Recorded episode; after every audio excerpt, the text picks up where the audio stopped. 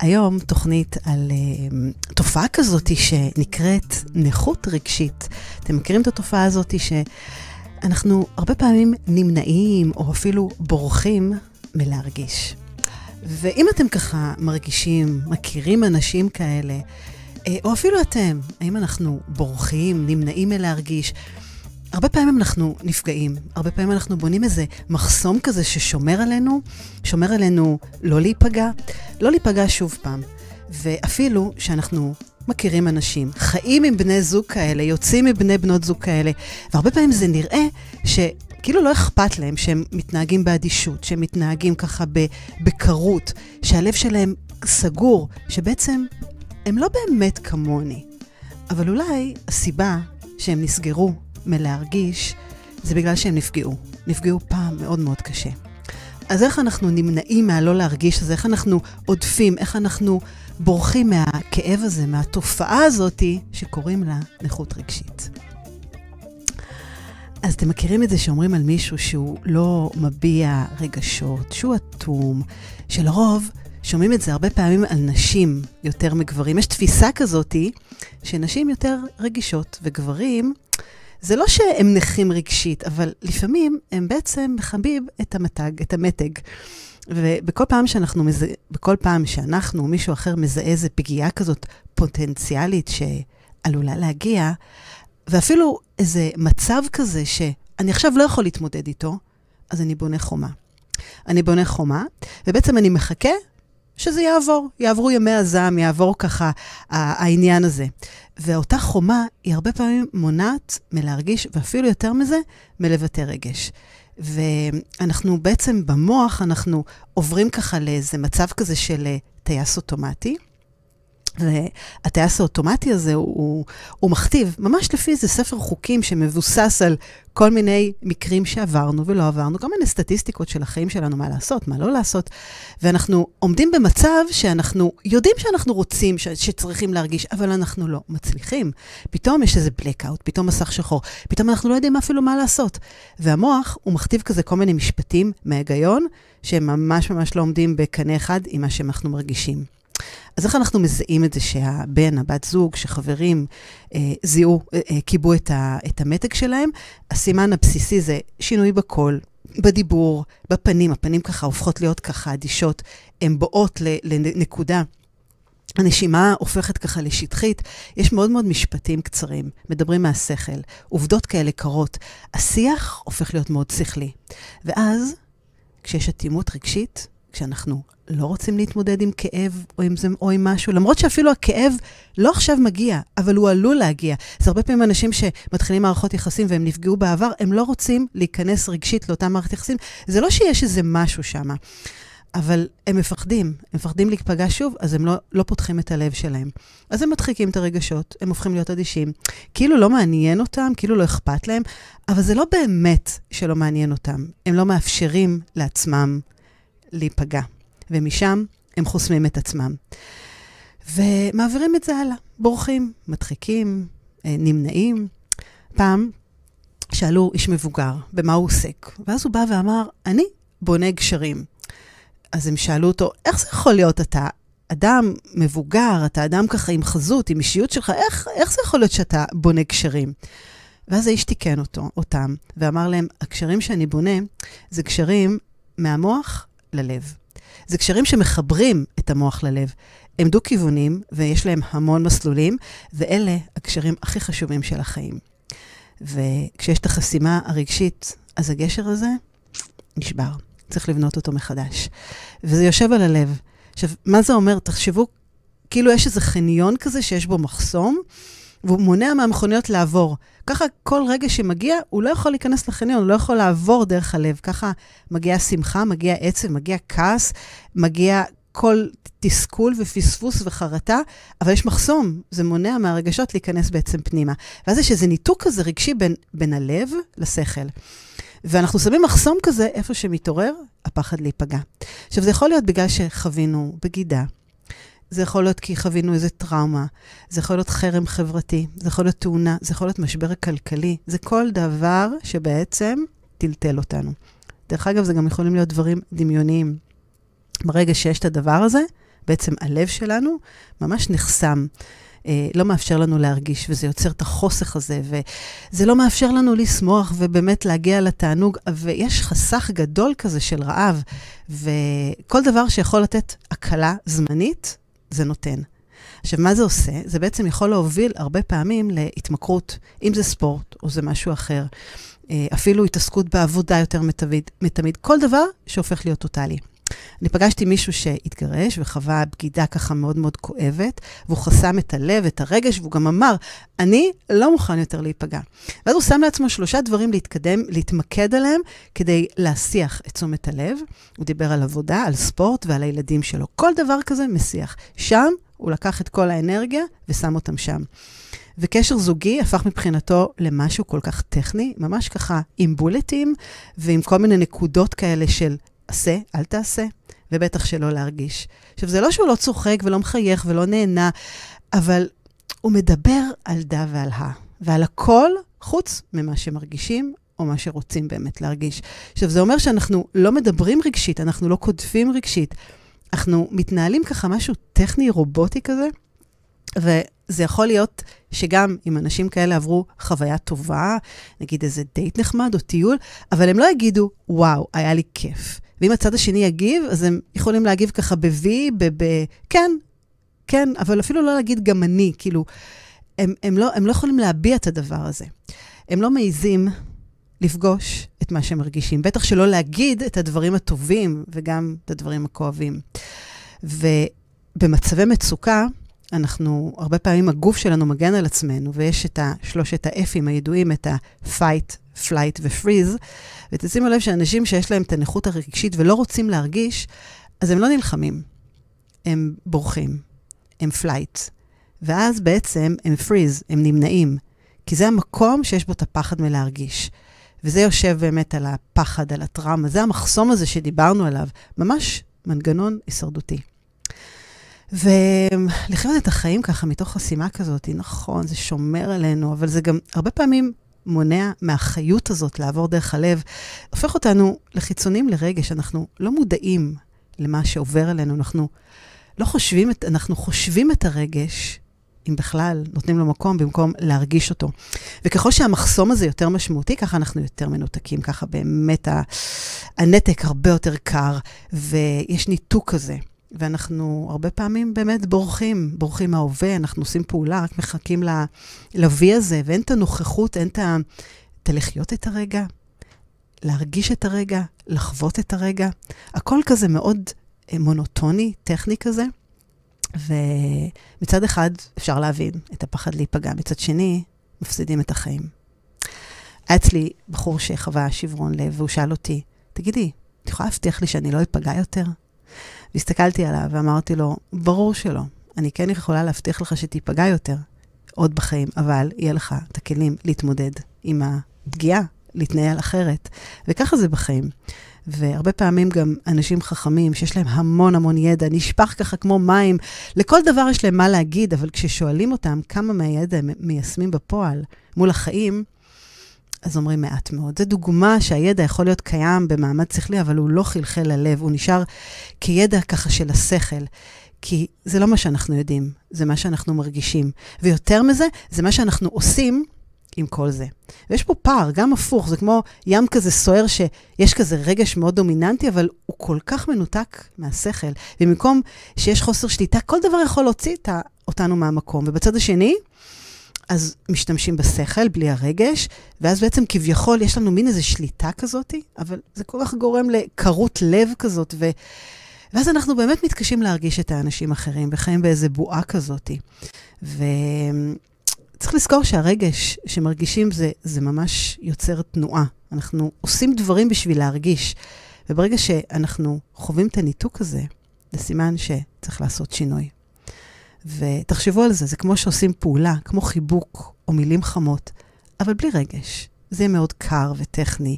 יש כזה ניתוק מהלב אל השכל, השכל מחבק, זה, זה כזה קרם כזה ומנוכר. זאת אומרת, יש כוונה אמיתית, אבל, אבל היא לא עוברת, כי, כי הרגש כל כך, כל כך מנותק. וזה לא קשור להשכלה. פעם היה איזה פרופסור שיצא לשייט בים הגדול, והוא היה אדם מלומד ומלא מלא תארים, אבל ניסיון של חיים לא ממש היה לו. ועם ה, כל הצוות היה שם איזה ספן זקן וחסר השכלה, ובכל ערב הוא ביקר את הזקן בתא של הפרופסור, והקשיב ככה ביראת כבוד אליו, למה שהוא אומר. והייתה ככה מאוד, הוא ככה מאוד אה, אה, העריך אותו.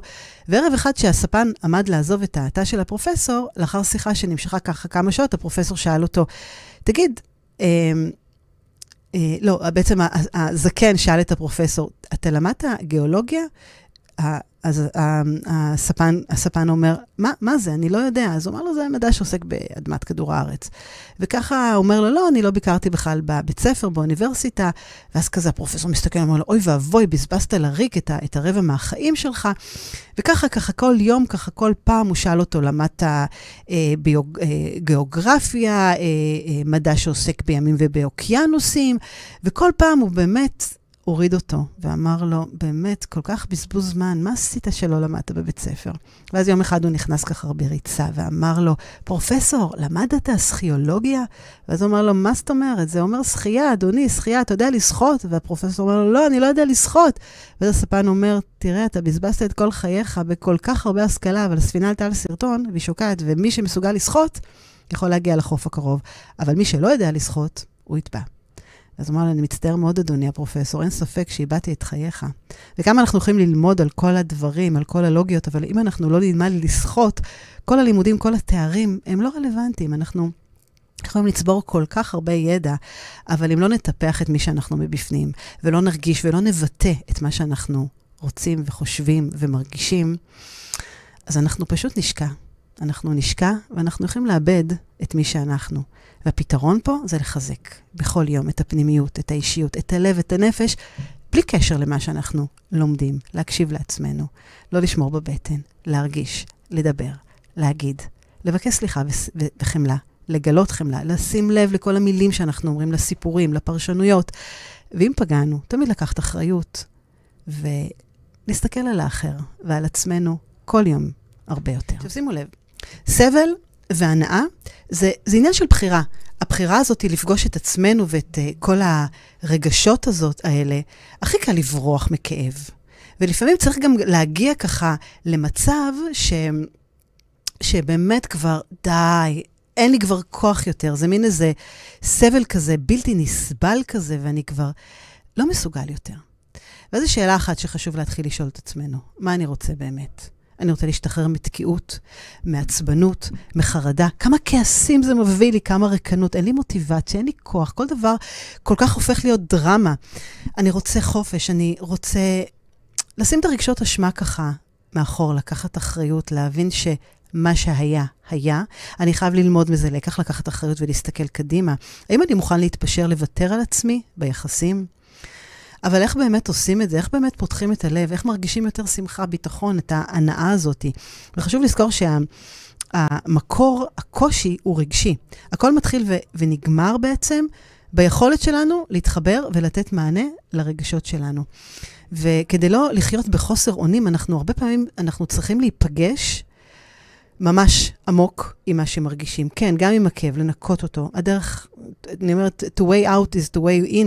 זאת אומרת, ממש ככה, אה, הדרך לצאת מכאב זה, זה לגמרי לעבור דרכו. וכמו שאמרנו, רגש זה גשר בין המוח ללב. והניתוק הרגשי, זה אומר שיש נתק בין המוח ללב. שימו לב, רגש זה גשר, והגשר הזה יתמוטט בין המוח ללב שלנו. יש נתק. הם לא, מחבר, הם לא מתחברים ביחד, הם לא מדברים, הם לא מתקשרים, והנתק הזה, כמה הוא הולך וגדל ככל שאנחנו מתעלמים מהבעיה. וזה קורה לנו כי השורשים האלה יכולים לגעת בכל כך הרבה מקומות, אם זה במשפחה, בילדות, בחברים, בטראומות, בכישלון, במשהו שכל כך רצינו, מאיזה חלום שחלמנו וטאק, הוא התפצ... הת... התנפץ. זה יכול להיות משבר פיננסי, זה יכול להיות בגידה כואבת, אובדן. כל דבר שבאמת יכול לטלטל אותנו. ואז באמת הוא גורם לנתק הזה לכבות ולא לראות את עצמנו. ואנחנו יכולים לזכור שהיינו ילדים, הרבה פעמים הייתה איזו שמחה כזאת ותמימות כזאת, ואנחנו באנו לעולם עם המון המון ביטחון. ובתוך כל התהליך, ההתבגרות, אז מתישהו, כולנו נתקלים באנשים, במכשולים, באתגרים, בשקרים, באנשים שלא תמיד קיבלו אותנו, באהבה כזאת עם תנאים, בדברים שקורים בניגוד לרצוננו, וטאק, פתאום שמים מסך שחור, ולא תמיד מצליחים להרים אותו בחזרה. אז איך אנחנו יכולים לזהות חסימה רגשית? ברגע שאתם, אנחנו הופכים להיות אדישים, קרים, ברגע שאין לנו סובלנות, מין חוסר עניין ושעמום, הרגשה כזאת שאני, בפנים, אני לא באמת חי, חי מת כזה. והדברים האלה יכולים גם להתבטא החוצה בהרבה כעסים, באלימות פנימית, אלימות מילולית. אין חיבור באמת לאהבה. יש רק הבנה כזאת מושכלת ברמת המילון, ויקיפדיה, מה זה אהבה, אבל אנחנו לא באמת מרגישים אותה, לא חווים אותה, לא פוגשים אותה.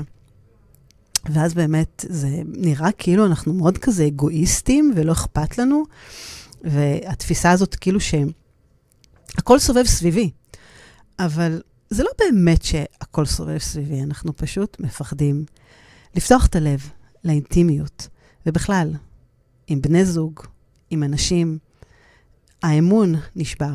ואז אנחנו מגיבים טכנית, מספרים סיפורים, מדברים, עוטפים בכל מיני הגנות, או הופכים להיות ציניים וצוחקים יתר על המידה במקום, במקום להרגיש. והפתרון הוא קשור לתקשורת. זה אומר, קודם כל, לתקשר עם עצמנו. כן, להבין איך אנחנו מרגישים, איפה תשומת הלב שלנו. כי תשימו לב שככל שאנחנו הרבה יותר מנותקים ומרוחקים בין הלב למוח, אנחנו פועלים על האוטומט הזה. וככל שאנחנו כבר ברחנו והדחקנו ושמנו בצד, ואנחנו כביכול בתת מודע, אנחנו אפילו כבר לא מזהים את, ה, את, ה, את ההרגשה הזאת. זה כאילו, החוסר להרגיש הוא כבר הפך להיות אוטומטי כזה.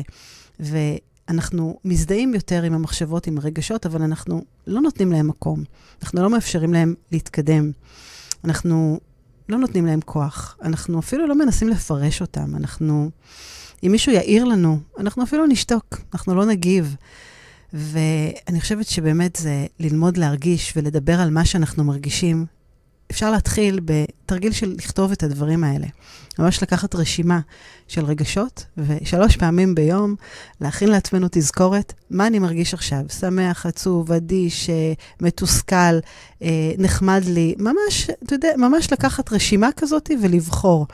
לבחור את מה שאנחנו מרגישים. יש שיטה ככה שנקראת אה, שיטת הריין, זה, זה מדובר על איך לנהל רגשות, ובכלל איך להתחיל להרגיש. וה-R זה recognize, שבעצם אומר, בוא נזהה את מה שאנחנו מרגישים. בוא נקרא לילד בשמו. וה-A זה accept, בוא נקבל אותו. ה-I זה investigation, בוא נחקור. מה קרה פה עכשיו? למה אני מרגיש מה שאני מרגיש? תשימו לב כמה נותנים ביטוי לרגשות האלה. וה... N זה not identify, אל תזדהו, תבינו שכל דבר הוא חולף. גם אם עכשיו אנחנו באיזה סערת רגשות, בכעס, בזעם, בתסכול, בחרטה, הכל עובר. בדיוק כמו שהגשם, בסוף הוא ייגמר.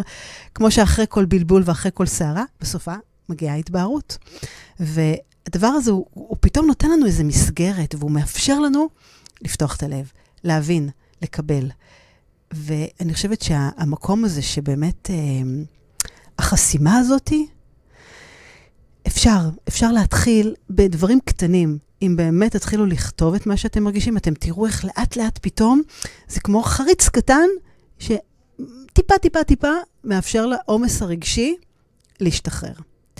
וזה פוגש אותנו המון במערכות יחסים. ואנחנו יכולים להיות בזוגיות, אבל לא להרגיש באמת את בן או בת הזוג שלנו, לא להכניס אותו פנימה ללב שלנו, בגלל הניתוק הרגשי, אז אנחנו כל כך מפחדים מהאינטימיות הזאת, ואנחנו עובדים על uh, ציניות ומתקשרים ככה בצורה של סיפורים והמון המון מלל ומילים, אבל לא עם עובדות טכניות כאלה. אבל יש מאבק כזה, כי הצד השני כל הזמן מסתכל ואומר, וואי, לא אכפת לו, אני יוזמת יותר, אני אומרת, למה הוא לא מתקשר? למה הוא לא מרגיש כמו שאני מרגישה? וזה ריחוק, והאינטימיות פה כל כך נפגעת בתקשורת הזאת. והיכולת להביע אהבה היא מוגבלת, היא אפילו לא קיימת, כי, כי היא ירדה בעוצמות ל, ל, למינימום של המינימום. ומצד אחד יש גם מסרים מאוד מאוד סותרים. כי אני רוצה, אני מבין, אבל אני לא יכול, אני לא מצליח, אני לא יודע מאיפה להתחיל. ותראו איזה נתק זה יוצר, וכמה המודעות הזאת היא, היא, היא, היא כל כך יוצרת מאבק כזה פנימי, שאני לא יודע מה לעשות. ואני שומר טינה, ואני מתוסכל, ואני מוריד את המוטיבציה. וברגע שבאמת אחד מבני הזוג מרגיש את זה, זה נתק. זה נתק, וזה הולך וגדל ככל שאנחנו אה, מתעלמים מהבעיה. אז התקשורת הזאת זה קודם כל לתקשר עם עצמנו. להבין איך אנחנו מרגישים, איפה תשומת הלב שלנו. דרך אגב, רגש מרגישים אותו בגוף. תשאלו את עצמכם, מה אני מרגיש עכשיו ואיפה זה מרגיש לי בגוף, וככל שאנחנו נתחיל להתאמן ולדבר בשפה הזאת, אז הפתיחות טיפה-טיפה תיכנס פה לאיזה מקום אחר. ולא, כן, לא להזדהות. לא להזדהות באמת עם, ה, עם כל מה שבאמת אנחנו מרגישים, אלא לתת לזה מקום, לשאול את עצמנו איך אנחנו מרגישים. איך אנחנו יכולים לפתוח רגשית בן או בת זוג שלא מביע רגשות? אז דבר ראשון, יש פה דבר, דרך אגב, זה כל כך מתחבר לנו ל... ל סליחה גם, למקום שמישהו עושה לנו משהו ואנחנו מתווכחים עם המציאות. והדבר הראשון זה לקבל ולהבין. כי יש לנו נטייה כל הזמן לרצות לתקן. כל הזמן לרצות לחנך ולשפר, ואנחנו צריכים לוותר על הרצון הזה לתקן. הייתה אצלי מישהי שיצאה עם בחור שהיה באמת, לא, לא הביע את הרגשות. וכל הזמן היא אמרה לו, וכל הזמן היא ציפתה, וכל הזמן היא התאכזבה. היא ממש ניסתה לתקן, לתקן ולחנך אותו, לטפל בו. ופה צריך לשים את זה בצד. לקבל ולהבין. זה שלו. אני חושבת שזה אתגר מאוד לא פשוט, במיוחד שיש פה מישהו שאכפת לנו ממנו. אבל ככל שהתקיעות הרגשית הזאת היא משפיעה בקשר והיא פוגעת בתקשורת, אנחנו צריכים להבין שזה חלק מהתהליך שבן או בת הזוג שלנו עובר, והוא לא בחר באופן מודע להיסגר רגשית. אולי כן בעצם, אולי אמר, אני לא רוצה להיפגע רגשית, אני סוגר את הדלת. אבל ככל שאנחנו נלחץ עליו, שישתנה, ככה הוא גם יתבצר עוד יותר בעמדה שלו, והוא לא ישחרר. אז קודם כל לקבל, לקבל אותו בדיוק כמו שהוא, לקחת בחשבון שהדברים לא יזוזו לשום כיוון, ואז לשחרר. כדי שהוא יעשה את השינוי, אם יעשה את השינוי. זה כבר באמת שלו. וככל שאנחנו לוחצים, תזכרו, אנחנו מביאים את התוצאה ההפוכה. אנחנו לא באמת יכולים לקחת את, ה, את ההגה לידיים שלנו, ובאמת באמת לאפשר למישהו לעשות את השינוי בעקבות מה שאנחנו נגיד לו. כי אנחנו, התפקיד שלנו זה לקבל, להבין ולתת. ואם מישהו עבר משהו, אז תנו לו, תנו לו להיפתח. הוא סגר את הלב כי הוא מפחד לקבל אהבה, מפחד להביע אהבה.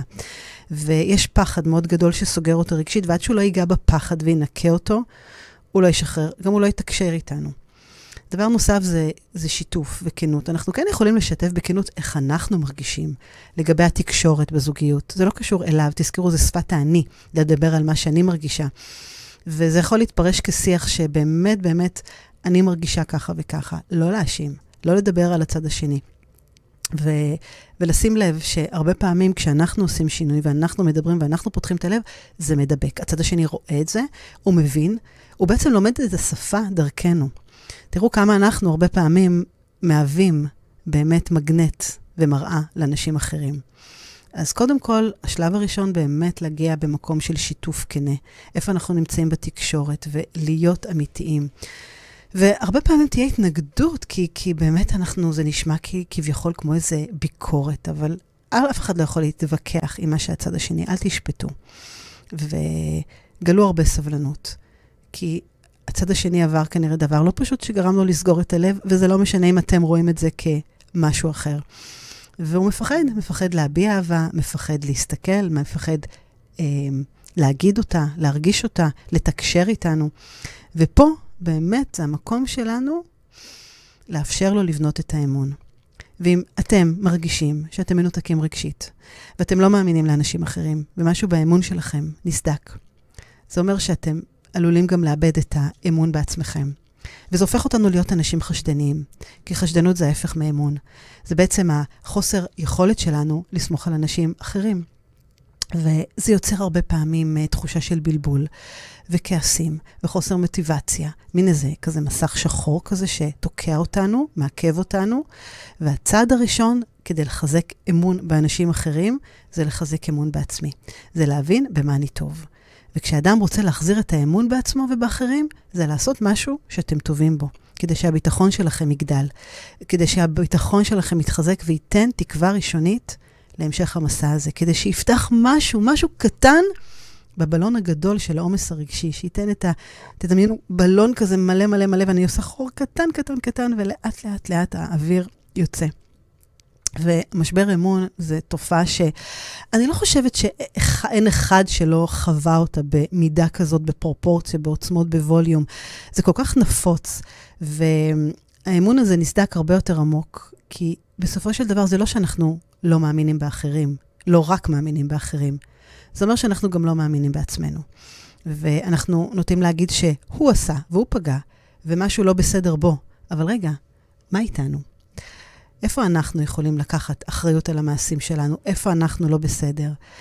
אם אנחנו אפילו חווינו איזו פגיעה, בסופו של דבר, כנראה היה פה איזה חסך. היה פה משהו שגרם גם למישהו אחר לעשות מה שהוא עשה. זה לא אומר שזה נותן לגיטימציה חלילה, אבל זה מאפשר לי להגיע למילה עוצמתית ולהרגשה שנקראת חמלה.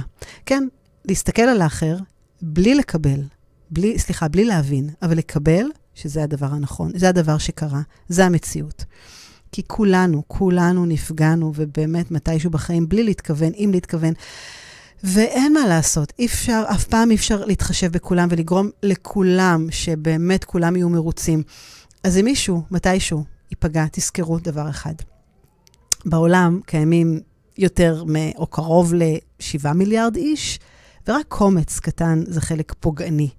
והרי אם כל האנושות כולה הייתה אכזרית, אנחנו פשוט היינו נעלמים מן העולם. ומה לעשות שאיבדנו את האמון באחרים? אבל זה לא אומר שכולם ככה. זה לא אומר שכולם יפגעו בי. זה אומר שאני צריך לחזק את עצמי, להאמין בעצמי, לאהוב את עצמי, ושם אני אוכל גם לפתוח את הלב לאנשים אחרים. זה נשמע לפעמים, אה, אנשים דווקא שנסגרים בנכות רגשית, הם כביכול מרגישים שהם מאוד נאמנים לעצמם ואוהבים את עצמם. הרי מבחוץ זה נראה שהם מאוד אגואיסטים והם חושבים רק על עצמם, אבל הכל, הכל זה כיסוי בסופו של דבר. וצריך לשאול את עצמנו, במקום הזה שאנחנו פוגשים את המקום של הלא להרגיש, מה קרה? מה הסיטואציה? כמה סיטואציות כאלה היו? איפה זה התחיל? איפה זה היה במשפחה, בחברים? מה זה גרם לנו להרגיש? איזו חוויה. כן, זה תהליך. נפגעתי, כעסתי, נעלבתי, ניצלו אותי, רימו אותי. הערכים שלי באמת התנפצו. זה מקום שאנחנו מאפשרים לעצמנו גם להיכנס לנעליים של מישהו אחר. תזכרו, צריך תמיד שניים לטנגו. וזה לא פשוט, אבל אני חושבת שלהבין שאנשים הם לא נגדנו, הם בעדם. וזו נקודה מאוד חשובה, אני מאמינה, וזו אחת מהנחות היחסות שלי בחיים, שאנשים עושים דברים לאו דווקא כדי לפגוע. הם עושים דברים כי הם באים להגן על עצמם, על עצמם.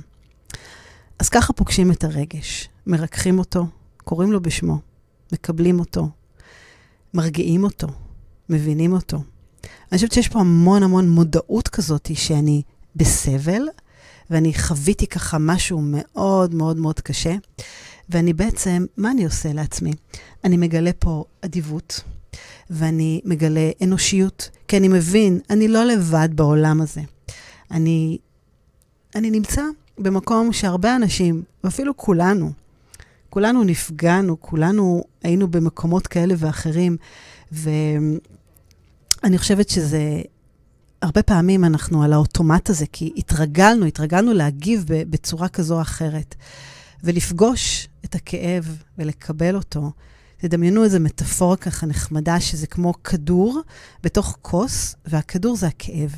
והחמלה הזאת שמאפשרת לנו לפגוש את עצמנו ולהרגיש, וגם לפגוש את האחרים, היא מאפשרת להעביר את אותה, אותו כדור לכוס גדולה יותר.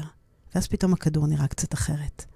וכשבאמת uh, עוברים את המסע הזה של uh, לפתוח את הלב, אז אנחנו צריכים להתעורר למציאות האמיתית וללמוד איך אנחנו יכולים למשוך אור בצורה נכונה. ואיך אנחנו לא נכנסים לבורות ולכל מיני סיפוקים זמניים, ומנקים, מנקים, מנקים את עצמנו ועושים פעולות כל יום ויום אחרות. אז uh, הניתוק הזה, הוא מביא את אותנו ממש לקצוות. וכל טוטליות היא בעייתית. אנחנו מנותקים מהמציאות, אנחנו רוצים רק לא להרגיש. אנחנו אולי כן רוצים להרגיש, אבל אנחנו לא יודעים איך לעשות, ואז אנחנו מחפשים פתרונות בעולם הגשמי ומחפשים כל מיני תענוגות של התמכרות כזו או אחרת בעולם בחוץ. והרבה פעמים מתמכרים לכל דבר שנותן את ההרגשה הזאת, אם זה דברים טובים יותר ודברים פחות. אבל אני חושבת שהדבר הכי הכי חזק זה הפספוס הזה של לחוות את הרגע, להרגיש את הרגע, להיות במקום הנכון, המדויק, ולא לתת לעבור ל- לימים. אם אתם מרגישים ככה שפתאום מגיע אוטום סוף שבוע, מגיעה שבת ואתם אומרים, איך זה יכול להיות? כבר? זה אומר שאתם פספסתם. שמשהו ב... ב- ברגע, ברגעים האלה, הם מאוד מאוד ככה שנונים, הם מאוד אדישים, הם מאוד חולפים לכם, כמו איזה סרט נע. תעצרו, תחוו, תרגישו, תדברו, תגידו לעצמכם כל יום דבר אחד נפלא שקרה לי, דבר אחד, תמונה כזאת שנמצאת לכם בראש. תתחילו לפתוח את הלב, תראו את האחר, תתעסקו בנתינה. הדברים האלה תמיד תמיד מעוררים אותנו הרבה הרבה יותר.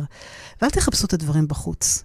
הרבה פעמים זה נמצא בפנים, לא הרבה פעמים, תמיד זה נמצא בפנים. להרגיש את הלב, לשים ככה יד, להרגיש אותו פועם, ולהתחבר לחיות הזאת, לפעולות האלה, לא בצורה יבשה וטכנית, אלא בצורה אמיתית ו- ומדויקת. יש ב... בתורה, יש את, אה, בקהלת, כל עמל האדם, לפי הוא גם הנפש לא תמלא. אה, וזה מין תחושה כזאת, המשפט הזה בעצם אומר שזה מין תחושה כזאת של ריקנות, שמעמידה אותנו אה, מול מציאות כזאת, שאנחנו, הרבה פעמים אנחנו רודפים אחרי הדברים הלא נכונים. ואנחנו בטוחים, בטוחים, בטוחים שזה מה שישיג את הגישור הזה, המיוחל בין השכל לבין המוח ללב. וזה מה שייתן לנו את האושר ואת הסיפוק, כל המרדף החומרי הזה. אז אנחנו מגלים שאנחנו צריכים עוד ועוד מאותו דבר חיצוני, אם זה כסף, אם זה הערכה, אם זה הצלחה, זה מייצר תלות שמעמיקה כל כך הרבה בצורה היסטרית וחוסמת את הרגש. וככל שהנתק הזה בין המוח ללב גדול יותר, אז אנחנו פחות מרגישים. והמקום הזה של להרגיש, הוא פשוט כי מגיע לנו, מגיע לנו לחיות טוב יותר, ולאפשר לעצמנו לעשות את כל הדברים שאנחנו אוהבים.